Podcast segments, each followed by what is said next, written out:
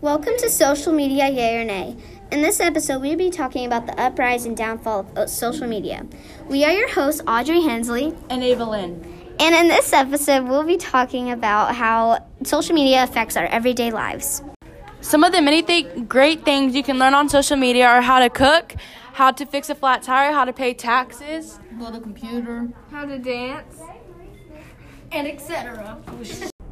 Another good reason of having social media is you can express yourself on certain apps and websites, and people will like the content, and you could also get paid. Another good reason of having social media is you can keep in touch with your friends and families during this pandemic.